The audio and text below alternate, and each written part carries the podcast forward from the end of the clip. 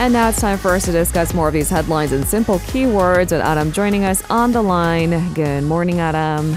Good morning, Lena. Happy Monday, beginning of a new, fresh week. you sound energized. Good morning to you, Adam. I am energized. Good morning. I am ready for the new week. Uh, me too. I'm not quite sure why yeah? everyone is kind of on a higher note this morning, and I'm loving yeah? the positive vibes, though. Yes. it's the good weather. It's the good vibes, yeah. although it is going to rain today.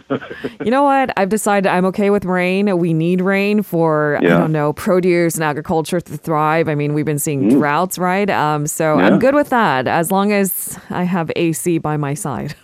oh, yeah. We can't live without that AC. It's a lifesaver, yeah. isn't it? All right, Adam. Let's jump into our keyword news portion of the day. We're going to try to simplify some of these major headlines for our listeners, and this is our first pick of the day. Trilateral cooperation. The defense chiefs of South Korea, the United States, and Japan agreed Saturday to step up cooperation to counter North Korea's missile threats. So, can you run us through what they said? Sure. This is all part of the, discussions at the Shangri-La dialogue that's happening. Now, Lee Jong-sup and his U.S. and Japanese counterparts, Lloyd Austin and Nobuo Kishi, they agreed to hold combined regular security exercises, including missile warning drills. Now, they did not specify when the training programs will take place, but they did note they will be more frequent than before. Uh, now, the ministers also shared their deep concerns about North Korea's weapons programs, and they shared the recognition that defense-related confidence building among countries in the region is important, and they also committed to strengthening uh, cooperation. Now, the three nations held six joint drills over 2016 and 2017, that included sharing mis- uh, information on ballistic missiles. Mm-hmm. But since 2018, those drills have kind of proceeded in a, a low-key manner, apparently to support efforts to engage the North uh, in dialogue. That was mostly part of the Moon Jae-in administration's North Korean policy, uh, trying to be careful in not angering the North. Mm-hmm. Uh, souring Seoul-Tokyo relations have also been a reason for the slowdown in drills, and more recently, the pandemic as well has also been another factor mm. uh, that uh, resulted in less joint military drills. Mm. Now, the three sides are now said to be looking at holding more public displays of force uh, in order to send a stronger warning signal to the north. Um, also, China's growing military strength was addressed uh, with a statement by the ministers saying they emphasize the importance of peace and stability in the Taiwan Straits. Now, that is actually the first mention of Taiwan collectively mm-hmm. uh, by the three sides. Now, as for the Indo-Pacific region, they, quote, express strong opposition to any unilateral actions that seeks to alter the status quo and increase tensions. This also seen as an apparent warning to Beijing. Mm-hmm. Um, Ian Austin, meanwhile, they also met bilaterally and they discussed joint deterrence to counter North Korean threats as well. They discussed various ways to increase the enforceability of extended deterrence. Now, extended deterrence refers to America's uh, stated commitment to mobilizing a full range of its military capabilities, including nuclear options to defend its ally. This is something that uh, President Yoon Suk-yeol has been trying to seek during the campaign as well.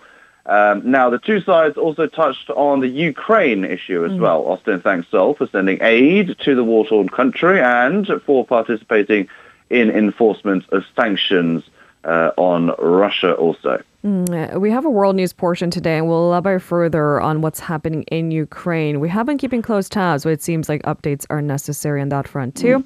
But thanks for getting that point started. Uh, meanwhile, let's take a look at our second keyword of the day artillery shots. So, North Korea has fired artillery shots in yet another provocation. Uh, what's the mm. latest on this front? Right, so this isn't as serious mm. or perceivably as serious as the ICBM launches or ballistic missile launches that uh, the North has conducted so far this year. But it is another provocation nonetheless, and they were fired into the sea. And it comes days after Kim Jong un called for greater defense capability to cope with outside threats. That came during a party, uh, Workers' Party meeting, which is now wrapped up. Um, South Korea's Joint Chiefs of Staff said in a statement that it detected uh, several flight trajectories, um, presumably from the north, and it said North, uh, South Korea rather maintains a firm military readiness in close coordination with the United States amid boosted surveillance of North Korea. Of course, this boosted surveillance coming amid speculation that North Korea could conduct its uh, seventh nuclear test mm. sometime in the near future. Right, right. Um, and South Korean officials also expressed concern that North Korea is upgrading weapon systems also. Uh, they reaffirmed they would sternly deal with such North Korean efforts as well. Uh, now, the North's artillery tests, they draw less outside attention than its missile launches, as I alluded to, but its forward-deployed long-range artillery guns, they are a security threat to South Korea's metropolitan region, which is only 40 to 50 kilometers from the border. So that area is still um, under threat. So mm. although there is kind of a downplaying of these artillery shots, it is still uh, very much a security threat to uh, the South Korean um, area that nears mm-hmm. the border with North Korea. Uh, meanwhile, the new South Korean ambassador to the United States, Cho Tae-yong, says a security consultative meeting between Seoul and Washington will also include more ways to bolster uh, joint military exercises. Mm. So there's a slew of schedules that are in place uh, where North Korean threats will be addressed and more uh, reaffirming of the alliance and mm. security alliance, especially between uh, the allies of South Korea and the U.S. All right, and let's turn our attention to the pandemic situation at home. This is our third keyword of the day quarantine. So, Korea is looking into whether or not to scrap the quarantine rule for COVID 19 patients this week. Uh, what can we expect with the changes? Right. So, Korea has already lifted a seven day quarantine mandate for all travelers that are entering from abroad, regardless of whether they have been vaccinated or not. Now, the next step was whether or not to scrap the rule for COVID 19 patients here already in the country. Mm. Are currently uh, COVID-19 patients, they do have to undergo uh, a week-long quarantine or self-isolation. Mm-hmm. Um, now, eyes are on whether it will be eased amid concerns of new variants. There are reports of these new variants emerging, though uh, some health experts have kind of downplayed the severity of them, uh, but they are still vigilant and wary of them as well. Um, health authorities have also warned of another virus wave in the summer due to growing people-to-people contact in the vacation season, especially amid, these eased social distancing rules uh, and other seasonal factors as well.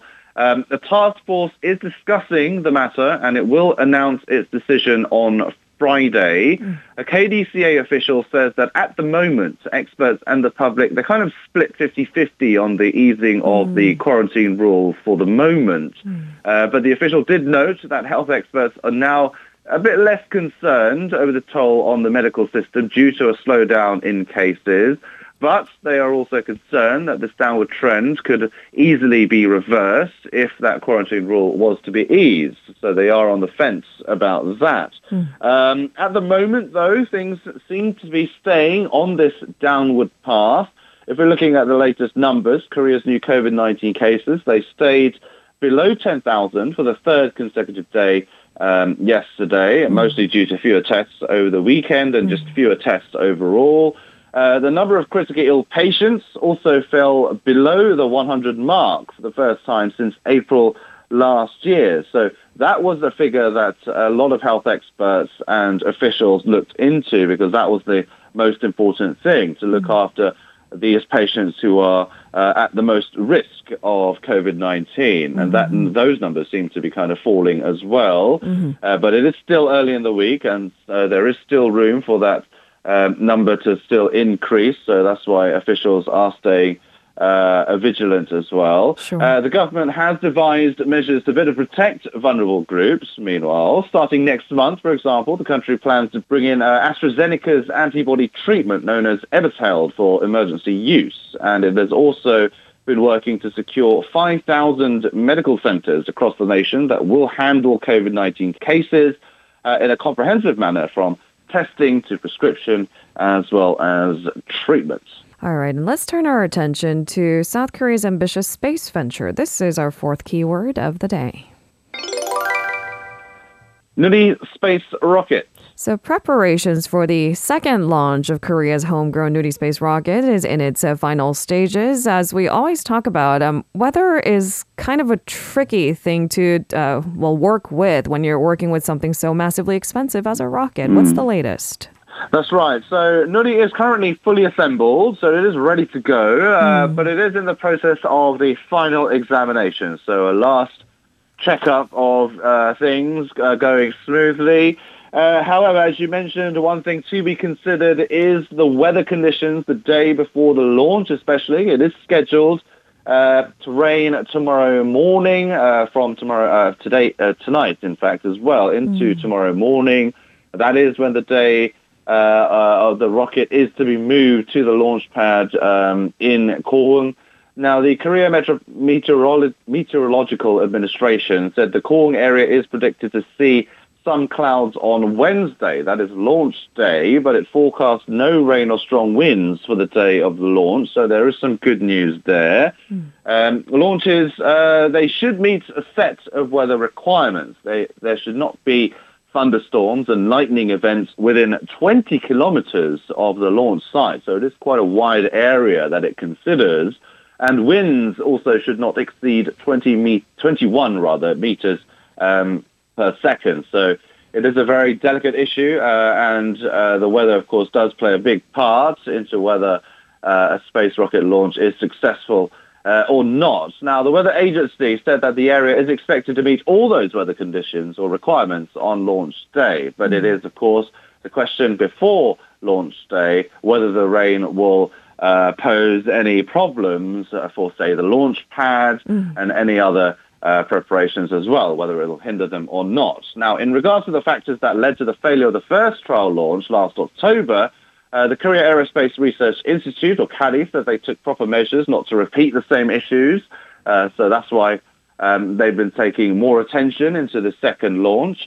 Uh, the first Nuri flew to a target of 700 kilometers in altitude on the first attempt, but it did fail to put that dummy satellite into orbit. Uh, and that's because its engine burned out 46 seconds earlier than expected.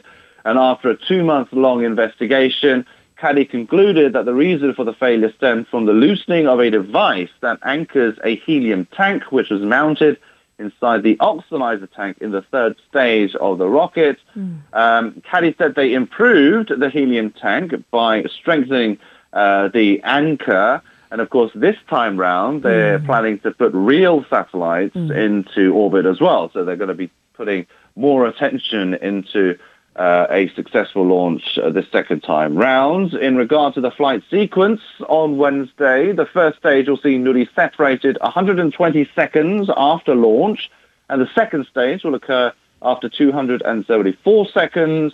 The rocket is expected to reach an orbital altitude of 700 kilometers 897 seconds um, after the launch. So everyone has their fingers crossed for a successful second launch, and we'll have to wait and see. Mm, I mean, just looking at those uh, uh, digits down to its single digits, uh, it, it highlights the fact that precision is such key to these rocket launches, which is why something as, uh, I guess, uh, influential as weather could deter the schedule. It could pull it up. So we'll have Yeah. our close eyes on the Nuri's second launch. On to our final keyword this morning. Recession in two years. So, former U.S. Treasury Secretary Lawrence Summers has given a stark warning regarding the U.S. economy, um, basically deterring from sort of the positive hopes that the Biden administration has put forward, saying a recession will likely hit in two years. He's kind of asking to maybe ease tariffs on China to bring down costs and curb the rising inflation. So, it is a contrast to the current Biden administration stance. It certainly is. Uh, there is a differing opinion. Uh, He is the former uh, U.S. Treasury Secretary, and his comments are in stark contrast in what the current Treasury Secretary, Jan, uh, Janet Yellen, is saying. Um, and he told CNN's State of the Union that when inflation is as high as it is right now and the employment is as low uh, as it is right now as well, it's almost always been followed within two years by a recession. Those are his words. And as I said, his uh, comments were in opposition to Janet Yellen's earlier comments that there is nothing to suggest a recession uh, is in the works. She insisted that the fundamentals of the U.S. economy are still very much robust, even as inflation continues to surge. Mm. Now, Summers said, quote, I look at what's happening in the stock and bond markets. I look at where consumer sentiment is. And he even said a recession could come in the next year as well, so even earlier than uh, a two-year time frame. He did note that a recession is something that the U.S. can take on, though. He said that the U.S. has been able to manage recessions in the past, but he stressed that preparation was needed to um, and preparation was needed, and they needed to be made uh, be made quick. Uh, now the Fed is under pressure to keep inflation um, under control. Uh, the question is whether the pace of tightening on which it has already embarked is going to be enough to kind of keep inflation under control. But of course, another thing to consider is uh, too much and too fast of these mm. tightenings could lead to recession uh, as well. So that's why the Fed is having this very difficult balancing act. But at the moment, the Fed is, uh, of course, tightening monetary policy. More interest rates are in the pipeline as well.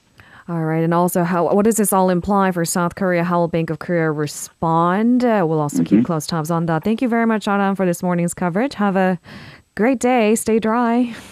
you too. If you're listening to our program using the podcast service, just a reminder that we do go live Monday through Friday, 7 a.m. Korea Standard Time. So tune in and help us make the show more informative by giving us your input. See you bright and early on Good Morning Seoul.